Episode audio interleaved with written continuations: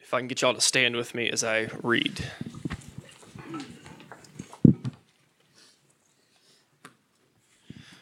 We're in Exodus 19, 1 through 9. On the third new moon, after the people of Israel had gone out of the land of Egypt, on that day they came to the wilderness of Sinai. They set out from Rephidim and came into the wilderness of Sinai, and they encamped in the wilderness. There Israel encamped before the mountain, while Moses went up to God. The Lord called to him out of the mountain, saying, Thus you shall say to the house of Jacob, and tell the people of Israel You yourselves have seen what I did to the Egyptians, and how I bore you on eagle's wings, and brought you to myself. Now therefore, if you will indeed obey my voice and keep my covenant, you shall be my treasured possession among all peoples, for, the, for all the earth is mine. And you shall be to me a kingdom of priests and a holy nation.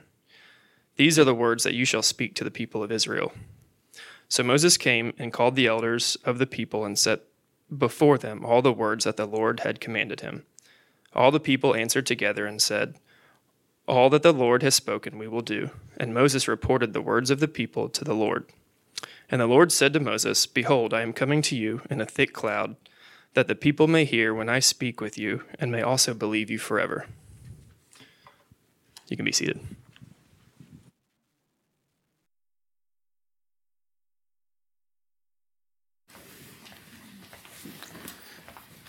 Thank you, Stephen.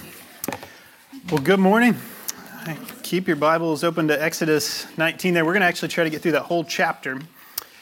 Um, we are getting back to our Exodus series. I hope you enjoyed our Advent study. I certainly did. Uh, it's uh, always a joy to hear from the pastoral apprentices and uh, just to, to be fed by them as, as they open the word to us. Uh, I also personally enjoyed having a little bit of a break, so I'm thankful for those guys on a number of levels.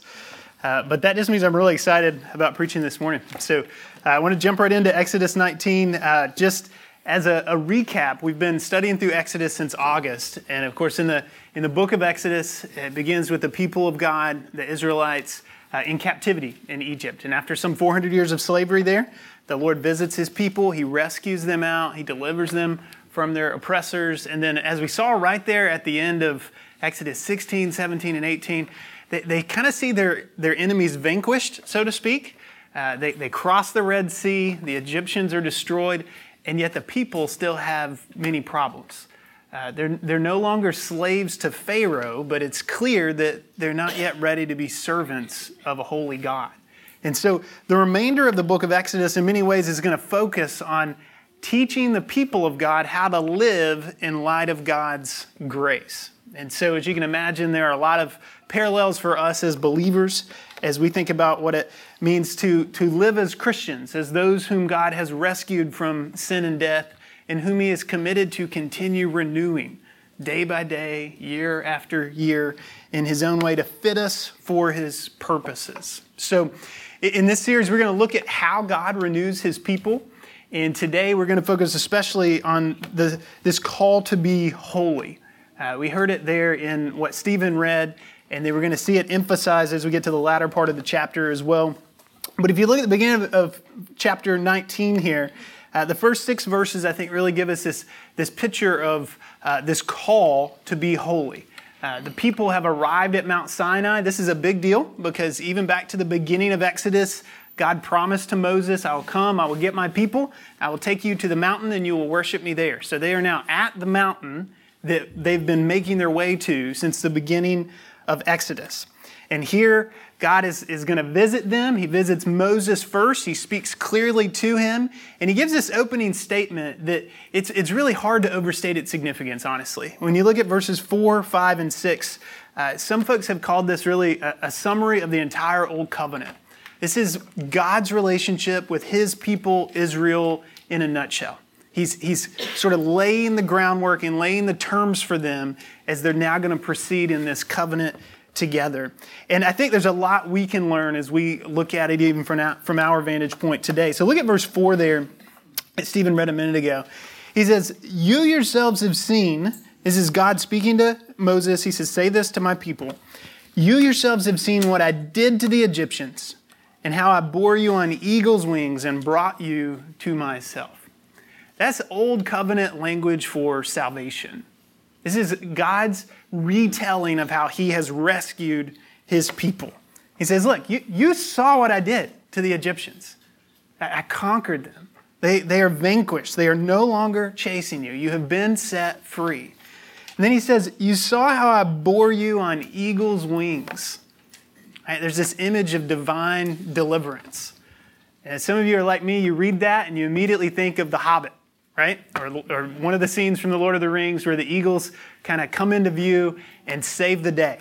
Right? Tolkien got it, of course, from this kind of image in the Old Testament. But think about that scene in The Hobbit uh, where uh, uh, Bilbo and the, the dwarves are, are in that battle and they're sort of backs against the wall. You're wondering, how are they going to get out of this? The tree's on fire. There's sort of nowhere to turn. And all of a sudden, they hear this noise in the distance.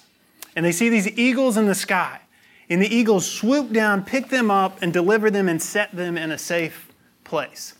That's what the Lord is saying He did to Israel when He swooped down into Egypt. He picked up His people and He put them in a safe place. He's saying, This is what I did for you. Now, you'll notice, and you may have noticed in The Hobbit as you read it or, or watched the movies, the, the people who are rescued, they don't contribute a whole lot to that. Right? They're sort of picked up by the neck and carried off. Israel didn't contribute a lot to its salvation from Egypt. It just kind of got in line and God did it all. And that's what he's telling the people. He's like, You have seen this. You saw what I did to the Egyptians. You saw how I swooped down like an eagle and lifted you up out of this place. But then look at that last phrase and brought you to myself. Right? So the Exodus is not merely about getting the people out of Egypt, it's about getting the people to God. So there's this language of relationship here. God has brought them from the captivity of Pharaoh into his presence. And that, that language of eagle's wings is picked up again at the end of Deuteronomy when, when Moses is kind of summarizing all of this to the people in his sort of farewell address. In Deuteronomy 32, he says, The Lord's portion is his people, Jacob his allotted heritage. And this is how he describes what happened in the Exodus, what we studied last fall. He says, He found him in a desert land in the howling waste of the wilderness. He encircled him, he cared for him, he kept him as the apple of his eye. Like an eagle that stirs up its nest, the Lord alone guided him. That's, that's the picture God paints for his people. This is what I've done for you. And there's, there's comfort in this, but there's some accountability, as we're going to see too. You saw it. You saw it happen. You know the wilderness. You know the captivity you were in. You know your back was against the wall and you had nowhere to turn. And, and you saw me come in and swoop down and pick you up and set you in a safe place and bring you into my presence. So it's, it's an old covenant way of describing the picture of salvation. Now, our captive, uh, our captivity is, is a bit different, right, than what the Israelites experienced, but our rescue is no less remarkable. The Lord, in His mercy, has defeated our enemies, He has delivered us, and He has brought us to Himself. Just like that picture of the eagle swooping in and coming in. Paul says to the Romans, while we were still sinners, Christ died for us. Right? Back against the wall, trees on fire, living through a personal hell of our own creation. God in His grace. There's nowhere else to turn. God in His grace is like an eagle coming down from the skies and swooping in and lifting us up and setting us in a safe place and bringing us to himself. So that's the picture of salvation we see there in verse 4. And it's, it's the foundation for this call to be holy. So then we look at verses 5 and 6, and God is going to describe the people's relationship to him. But it's, it's very, very important that we recognize the order here. God is speaking to a people whom he has already rescued. Right? As, as he's saying to them, if you keep my commandments, if you walk in my ways. He is speaking to a people who are already saved. We cannot reverse this in our minds. God does not come to Egypt and say to his enslaved people, If you guys will get your act in order, I will come and get you. Now, they have that conversation after they've been delivered. That's the conversation he has with us. The call to holiness comes after the good news of the gospel. And so we can kind of think about, we're going to talk about these categories more as we get into Exodus more, but we can kind of think of that in terms of the gospel and the law. All right, so, so gospel is the good news of what God has done for us. The law is the command of what God demands of us. Right? So when we start talking about this call to be holy, we're talking about just in a big kind of categorical sense, we're talking about law. This is what God tells us to do. But He tells us to do this on the grounds of what He has done for us. We cannot reverse those in our minds. Or we start to think, if I do this, then I will get God's grace. Now, we get God's grace, and then He calls us to live a certain kind of life. And so, verse 5 and 6 kind of again put this in Old Covenant language for us. He says, Now, if you will indeed obey my voice and keep my covenant, you shall be my treasured possession among all peoples, for all the earth is mine, and you shall be to me a kingdom of priests and a holy nation. So he is, he is calling them to be holy because he has brought them into his presence, and he's, he's making it clear if you fail to obey, you will lose this blessing. So these verses describe who Israel is and also who they are called to be. And I, I want to just focus on a couple of phrases there because it, it's just such a sweet picture of the gospel that we find in the pages of the Old Testament here. God says to his people, You will be my treasured possession. That, that language is used in the Old Testament to describe the like personal treasury of a king. You know, King David, you know, as, as king of Israel, essentially owned everything, right? but there was a personal treasury that belonged to him and him alone. And you can imagine that it was of great value to him. I think trying to understand that phrase, uh, it, it's one of those moments where maybe we could learn a bit from our kids. Uh, kids probably uh, tend to treasure possessions a little bit more readily than adults because they have uh, less of a sense of inherent value. Right? So if you're a parent, you, you've all had the experience like we've had where you, you take your kids to the beach you pick up a few shells, you put them in a sacred place to carry back to the car, as if they're the only shells of the ocean, right? Shells are not of great value. There's nothing inherently worthy of them. But to a child, that seashell can be a treasured possession. And we know all about it. We have sacred rocks at our house, we have sacred sticks.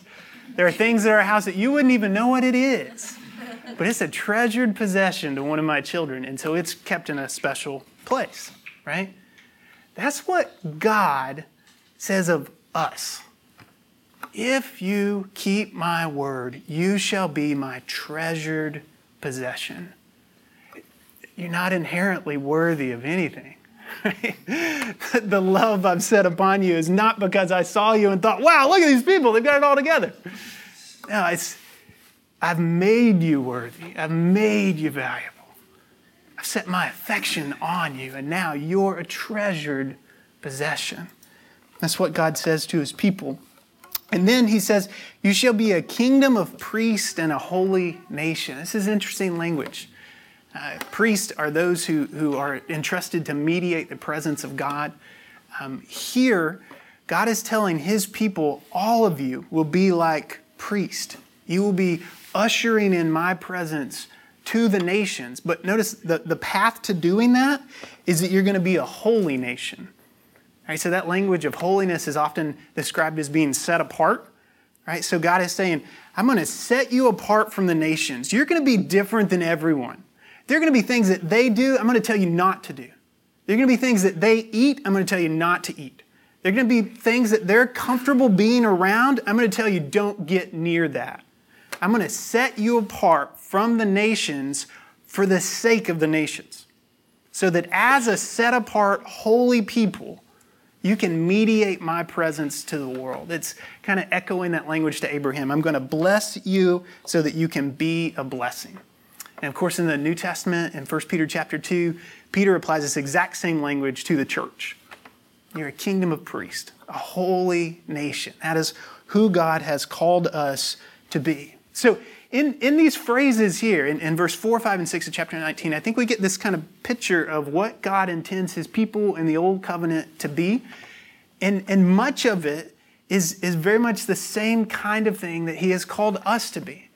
Uh, it's the same story. The details are a little different, but it's the same basic story. We ourselves have been rescued.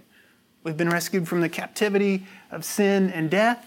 Uh, the Lord, in His mighty grace and, and mercy, has, has swooped in like an eagle. He has delivered us from, from the personal wilderness that we've created around ourselves. He's put us in a safe place in His presence. And now He calls us to be holy, not in order that we will be treasured but because we are treasured, because we're His people. He, he's, he's set us apart. And He said, This is how you're going to be. This is how I want you to act. This is who I want you to be. And that's going to be distinct from other people. And it's actually for the sake of them that you must be set apart. You, you have to walk in holiness because others are watching. Right, so all of a sudden, this, this kind of sweet and comforting picture starts to feel a little heavy. Right? So there, there's like a lot on the line here.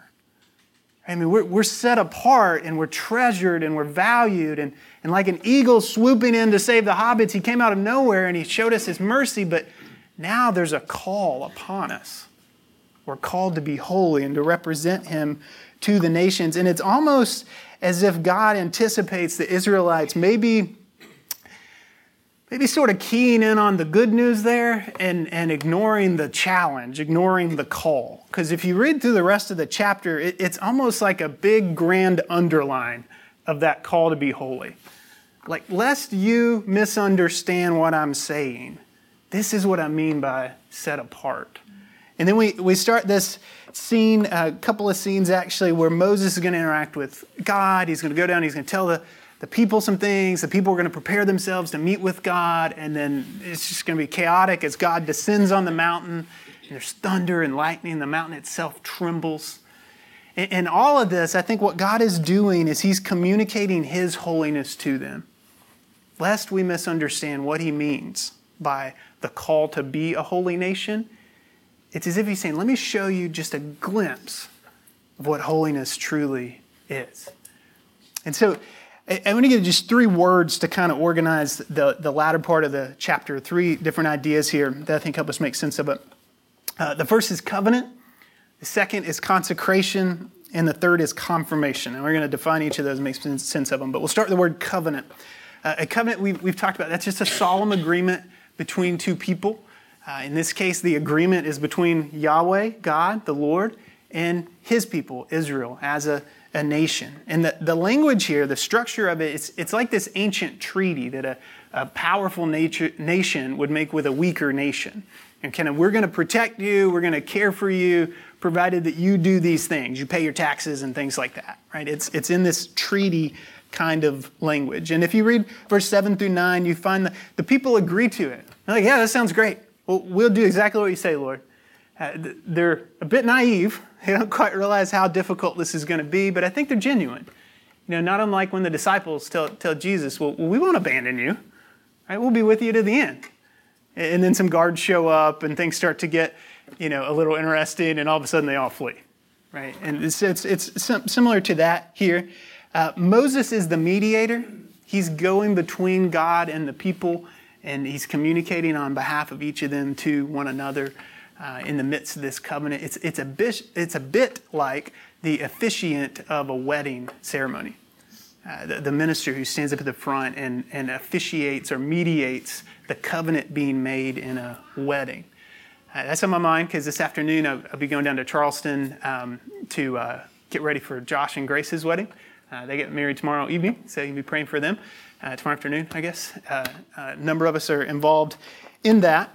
And, uh, you know, whenever I, I get the opportunity to officiate a wedding, I always say it like that. I don't like when people say I'm marrying them. That to me just confuses my mind, and I don't like to confuse others. And so um, I'm not marrying them. Uh, they're marrying each other. I'm just going to make sure they actually do it.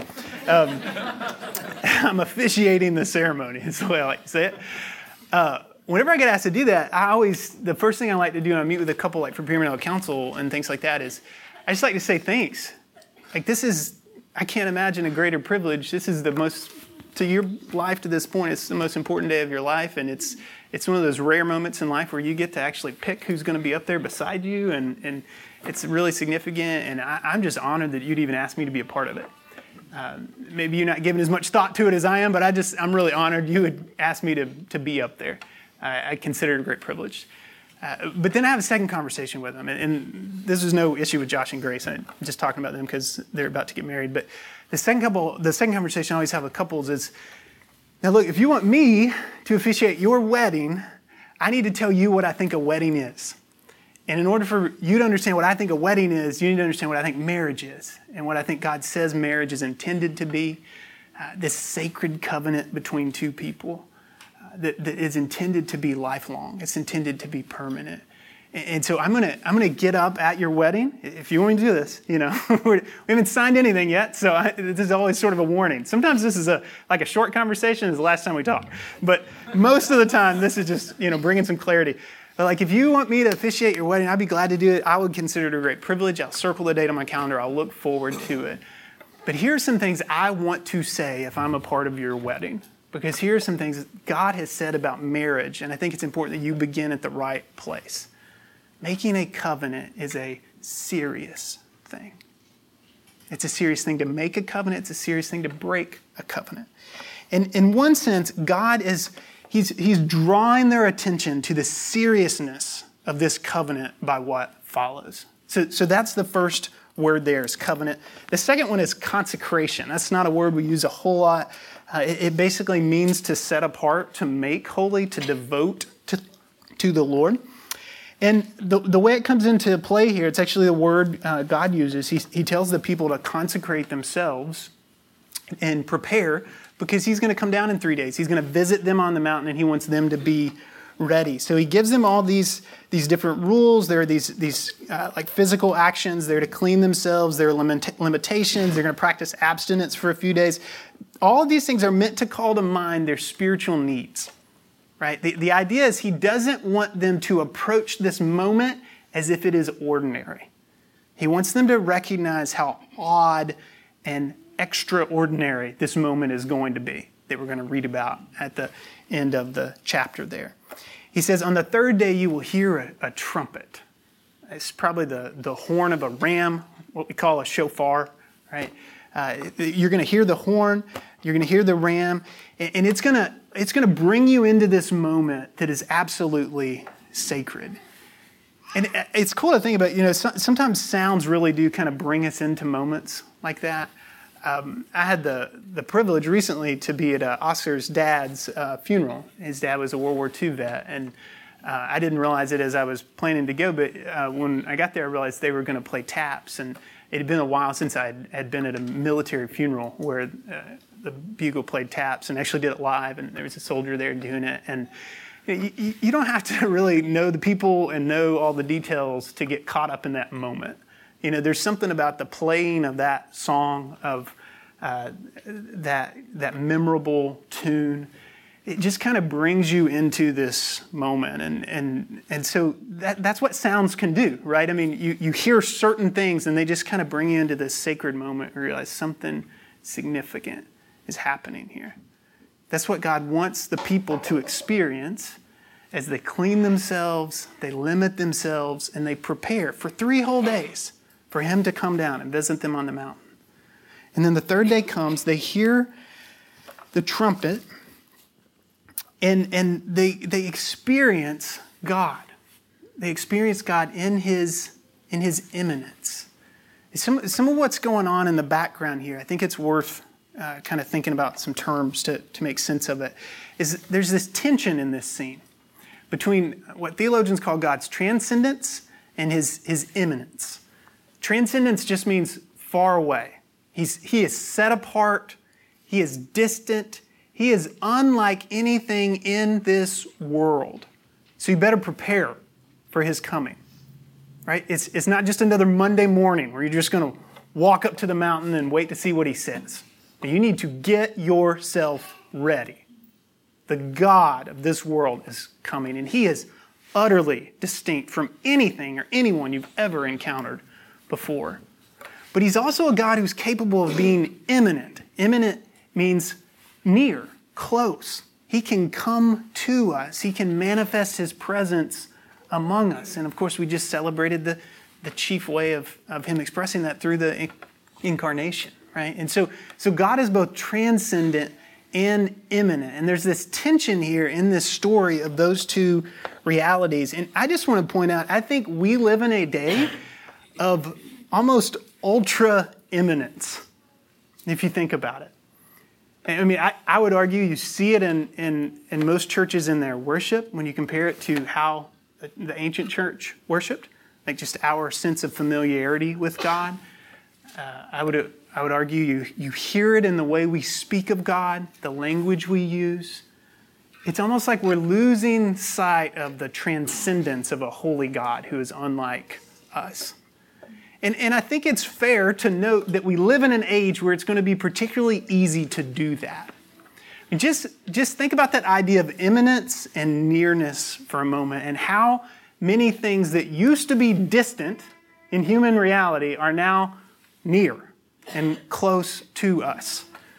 We have uh, politicians who announce their candidacy for for, for, for president uh, in their kitchen on Instagram while they're washing their dishes, right?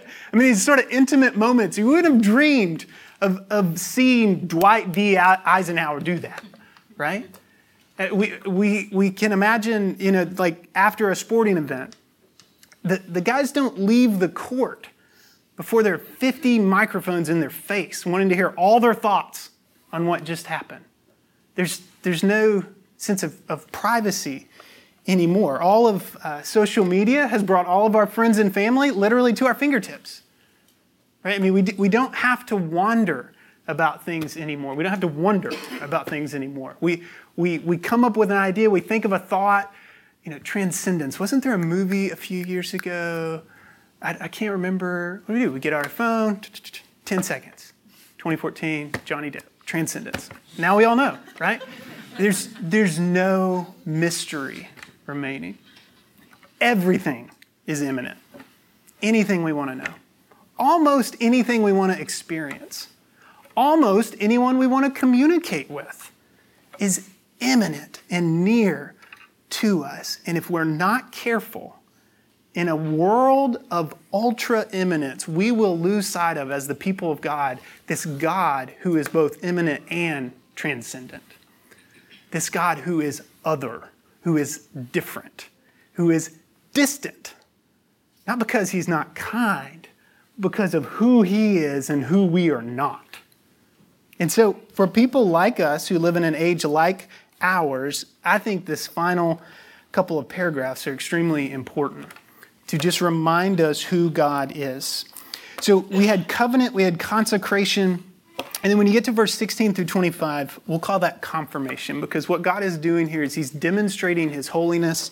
And I think all of the different things that happen here are meant to display to us and confirm to Israel just exactly who they're dealing with. So look at verse 16. It's, it's time for God to come visit.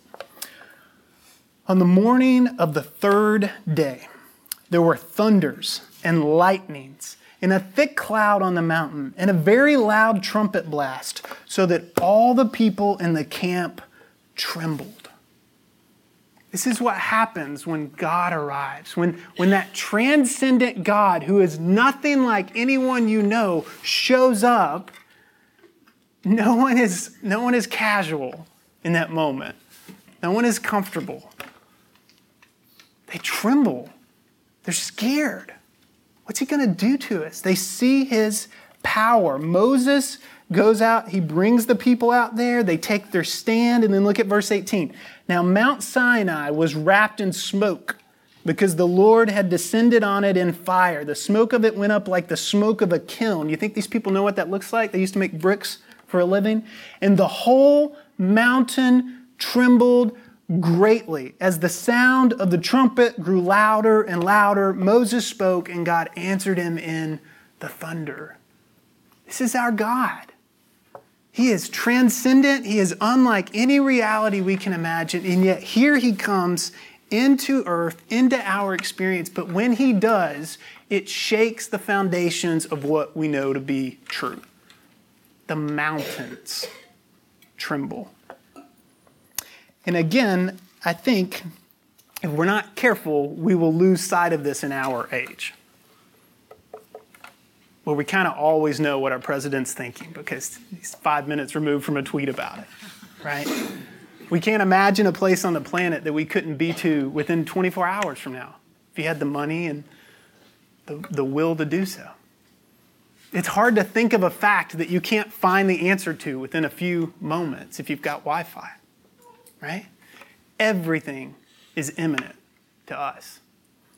And yet, God, in His holiness, is so distant and so transcendent, so far, and so unlike us that when He comes, it shakes this world to its core.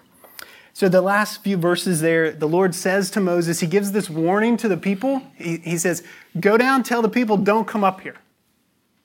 Don't touch this mountain. Now, I read that and I think, is that really necessary? Like, were people trying to get up the mountain at that moment? I mean, I think if I'm standing at the foot of a mountain and it's engulfed in smoke and fire and it starts to tremble, I think I'm going to be backing up, not running toward it. Like, Moses, go check that out for us, bring back a report. We'll just stay down here. But for some reason, God felt necessary to say, do not touch this mountain.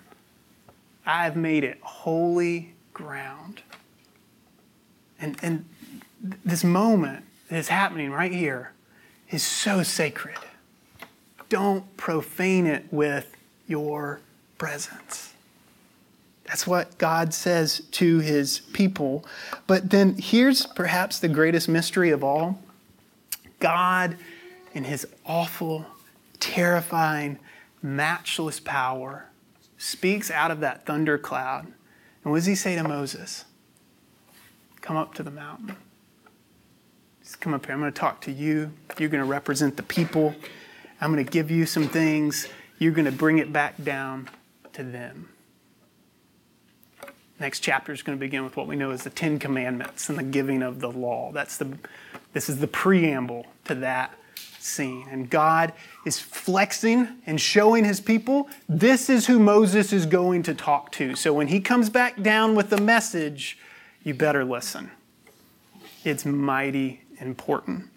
But God, in His mercy, is not only this, this transcendent God that we can't imagine drawing near to, He is this immanent God who comes to us and He speaks to Moses and He brings a mediator into the situation. He says, You come to me and I'll send you back down and I will have a relationship with this people. So Moses is going to represent the people there. Now, if we're going to rightly understand this as Christians, we've got to do just a little bit of translating at the end here to make sense of all that we've read, right? There are some truths we have to hold in, in tension. We're not Israelites. Uh, we're not waiting on Moses to come back down the mountain. We, we can read ahead and find out what happens next. But don't miss this. We worship the same God that descended on Mount Sinai. He hasn't gotten simpler, right? He, he hasn't gotten less holy since this moment. He wouldn't be less terrifying if he arrived among us this morning. He is still majestic, he is still holy, he remains transcendent, and he would absolutely terrify us to our core if we were to experience him today in the way that the Israelites experienced him on Mount Sinai. But what is different is he has come to us in his Son and he invites us now into his presence. So the old covenant scene here is not the same as our new covenant experience. And there's a great contrast to this in the book of Hebrews. If you want to turn your Bibles to Hebrew, Hebrews chapter 12, uh, I'm going to read a few, few verses here that uh, really will give us a nice landing place for this morning. Hebrews chapter 12, verse 18 through 24. This is the author of Hebrews is contrasting this old covenant scene with the experience that you and I get to have because of Christ. He says, beginning in verse 18, You have not come to what may be touched a blazing fire and darkness and gloom and a tempest and the sound of a trumpet and a voice whose words made the hearers beg that no further messages be spoken to them. For they could not endure, endure the order that was given. If even a beast touches the mountain, it shall be stoned. Indeed, so terrifying was the sight that Moses said, I tremble with fear. That's Mount Sinai. That's the author of Hebrews uh, reminding his readers about this moment back in Exodus 19. But notice in verse 18, he said, You have not come to that mountain, right? Verse 22, but you have come to Mount Zion and to the city of the living God, the heavenly Jerusalem, and to innumerable angels in festal gathering, and to the assembly of the firstborn who are enrolled in heaven, and to God, the judge of all, and to the spirits of the righteous made perfect, and to Jesus, the mediator of a new covenant, and to the sprinkled blood that speaks a better word than the blood of Abel. So there's this contrast here that we've got to see if we're to understand this old covenant scene from our new covenant experience. Mount Sinai was a place of darkness and gloom, right? Mount Zion is a welcoming city in the midst of a celebration. Right? And the author of Hebrews says, You haven't come to that mountain, you've come to this one. Mount Sinai, the sounds there were terrifying. They were upsetting to the people. Don't tell us anything else. We cannot bear it. The sounds of Mount Zion are inviting, they're comforting, like angels in festal gatherings saying, Come and worship alongside of us. At Mount Sinai, the people are told to consecrate themselves. Watch this. At Mount Zion, we are told that we have been consecrated by the blood of Jesus. You don't come to that mountain because you're covered in the blood of Christ, which speaks a better word. So, so we're not standing out on this mountain waiting for the law, but we're standing over here on the shoulders of one who kept that law in our place. Because he died in our place, because he was raised from the dead. Now we approach this same God, but we approach him in, in grace, wrapped in mercy. We experience his love firsthand. So we are called to be holy by a transcendent, holy God. And we're invited into the experience of representing him to the nations because of what he has done on our behalf. I think what we get from Exodus 19 is a reminder of just how holy God is and just how kind his grace has been to each of us. We ought not tread lightly on it. Because we have a God who, when he descends, upsets mountains. But we ought not to utterly fear him either, because he's, he has come to us and he invites us to come to him. So we're going to take communion as, as kind of a, a celebration of this grace that we've received in Christ. Uh, the communion bread and juice we take back there, it reminds us that Christ has come uh, he came in the flesh. Uh, we, we deal with physical elements this morning because this transcendent God came into our world and made himself accessible to us. But, but none of us walk these aisles back to that, uh, back to those tables on our own merit. Right, we may be treasured possessions, but we are treasured because God has set his affection on us. So I, I pray as we're taking communion this morning that we could take it with just a, a, a special air of gratitude as we think about the God who, in his grace, has invited us to come into his presence. The, the God who, like an eagle, has swooped down into the howling wilderness of our own doing and has set us in a safe place in his presence. But as we do, we, we do wisely to remind ourselves of the warning that Paul gives the Corinthians do not take of these things lightly. Don't eat and drink judgment upon yourself.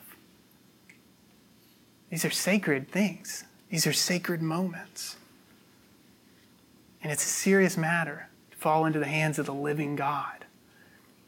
And so I just want to invite you, as, as you're preparing for communion this morning, of course, if you're a believer, if you're trusting in, in the grace of God in Christ, you're, you're, invited to the communion table. Again, none of us are getting up and going back there because we've got it all together. But at the same time, if you're here this morning and you're not a believer, you, you wouldn't consider yourself a Christian, you need to know it just would not be appropriate for you to handle those things. It simply would not be so. It doesn't mean you need to feel left out. We're not trying to, to be mean or ugly. We're, we're just drawing the line for you that God has drawn a holy God who said to his own people, Don't you dare come up this mountain. But I also want to remind you, as believers, that when we take communion, we, we're not just affirming something we did long time ago. Like one time I believed this and I trusted Jesus and I'm just going to take communion forever. We're actually affirming, I believe this now, I'm trusting in Jesus now, and I'm taking seriously my personal call to walk in holiness before a holy God. And so you have to ask yourself, is it, is it right and appropriate for me to take communion today? Now, the point of that is not, I got to go home, I got to get my act together, I got to get my life in order, and then maybe someday I'll be good enough for God. That's not the point at all. The point is, if you're a rescued person, you have to ask yourself, Am I truly acting like it? And if not, then you don't need to go take communion. You need to repent. You need to turn from that which is unholy, that which is profane, and remind yourself of the holiness of the God we're talking about. And then next week, you come to the table and you come with joy, knowing that you are a treasured possession of a holy God. Let me pray for us, and then the band will come and we'll take communion. Lord, thank you for your your word that, that paints this picture for us. My words feel so inadequate to describe your, your holiness. I'm thankful that we have these scenes that, that call us to account and remind us of the charge you've placed upon us. Help us, Lord, to walk in your ways. Help us to be obedient to your word. Lord, in an age where uh, everyone and everything seems so near and immanent to us, Lord, help us to be mindful each day of how utterly different you are than any reality we can imagine in this world. And yet, Lord, don't let us push you too far away in our mind, but let us hold this biblical tension together that you are both distant and, and terrifying and holy. And yet, in your mercy, you come to us and you swoop down and you scoop us up when we need you most. And so, Lord, we know we can, we can trust you for that. And we pray that we would walk in faith, trusting you, even as we walk to the communion tables this morning. We pray these things in Christ's name.